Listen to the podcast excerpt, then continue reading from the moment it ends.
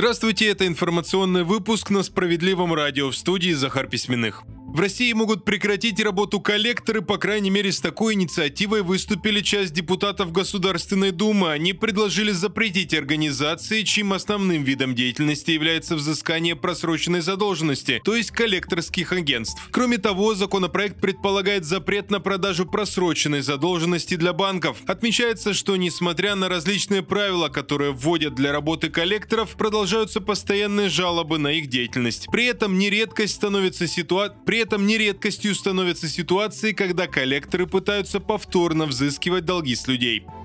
От 30 до 40% россиян получают зарплату в конверте. Такие данные приводят на одном из порталов по поиску и подбору персонала. При этом, как говорится в исследовании, мужчины почти в два раза чаще соглашаются получать деньги именно в конверте, неофициально. Кроме того, чаще всего готовы к серым доходам люди, которые зарабатывают до 50 тысяч рублей в месяц. Эксперты связывают желание получать зарплату в конверте с недоверием к государству. Люди просто не видят смысла в тех или иных отчислениях.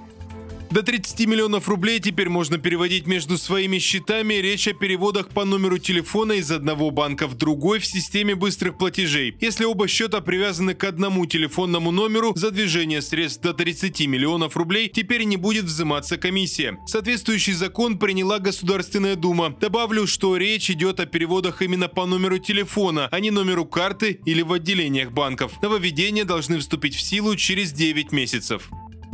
Сейчас в выпуске новости Центра защиты прав граждан на целых 7 лет наши специалисты помогли ускорить расселение жителей. Все случилось в Ярославле. Один из домов на улице Свердлова еще в 2019 году признали аварийным. Износ постройки составляет 61%. Все несущие конструкции и инженерные системы находятся в ужасном состоянии. Несмотря на это, местные власти поставили срок расселения на далекий 2032 год. Многие жители, у кого была такая возможность, покинули опасный дом дома переехали. У Ольги Смирновой такой возможности не было, и она обратилась в Центр защиты прав граждан. Там рассказали, если проживать в доме опасно, есть угроза жизни и здоровью людей, то расселять должны как можно скорее. Но доказать это реально только в суде. Юристы Центра составили запрос в прокуратуру с просьбой помочь признать срок расселения дома неразумным и назначить новую дату. После проверки надзорный орган обратился с иском в суд. Там изучили акты осмотров, заключение о техническом состоянии и приняли решение в пользу пользу жильцов. В итоге срок сместился на целых 7 лет. Мэрию обязали отселить людей из опасного дома не позднее 1 января 2025 года.